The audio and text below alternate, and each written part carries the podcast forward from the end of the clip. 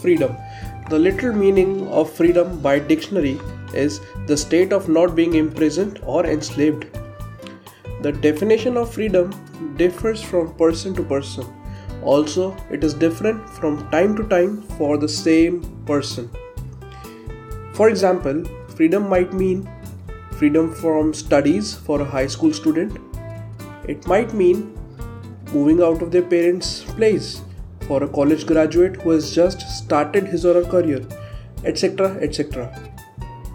So, the question is what does freedom mean to me today? Freedom for me today means financial freedom, which is about taking ownership of your finances, which means you have a dependable cash flow that allows you to live the life you want. You don't have to worry about how you will pay your bills or certain expenses, and you are not burdened with a pile of debt.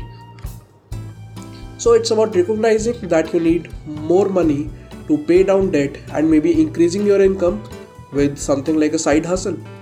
It's also about planning your long term financial situation by actively saving for a rainy day or maybe retirement. In a gist, it generally means having enough savings, investments, and cash on hand to afford the lifestyle we want for ourselves and our families, of course, and a growing nest egg that will allow us to retire or pursue the career we want without being driven by earning a certain amount each year. Yeah, that is it. Financial freedom is freedom for me today.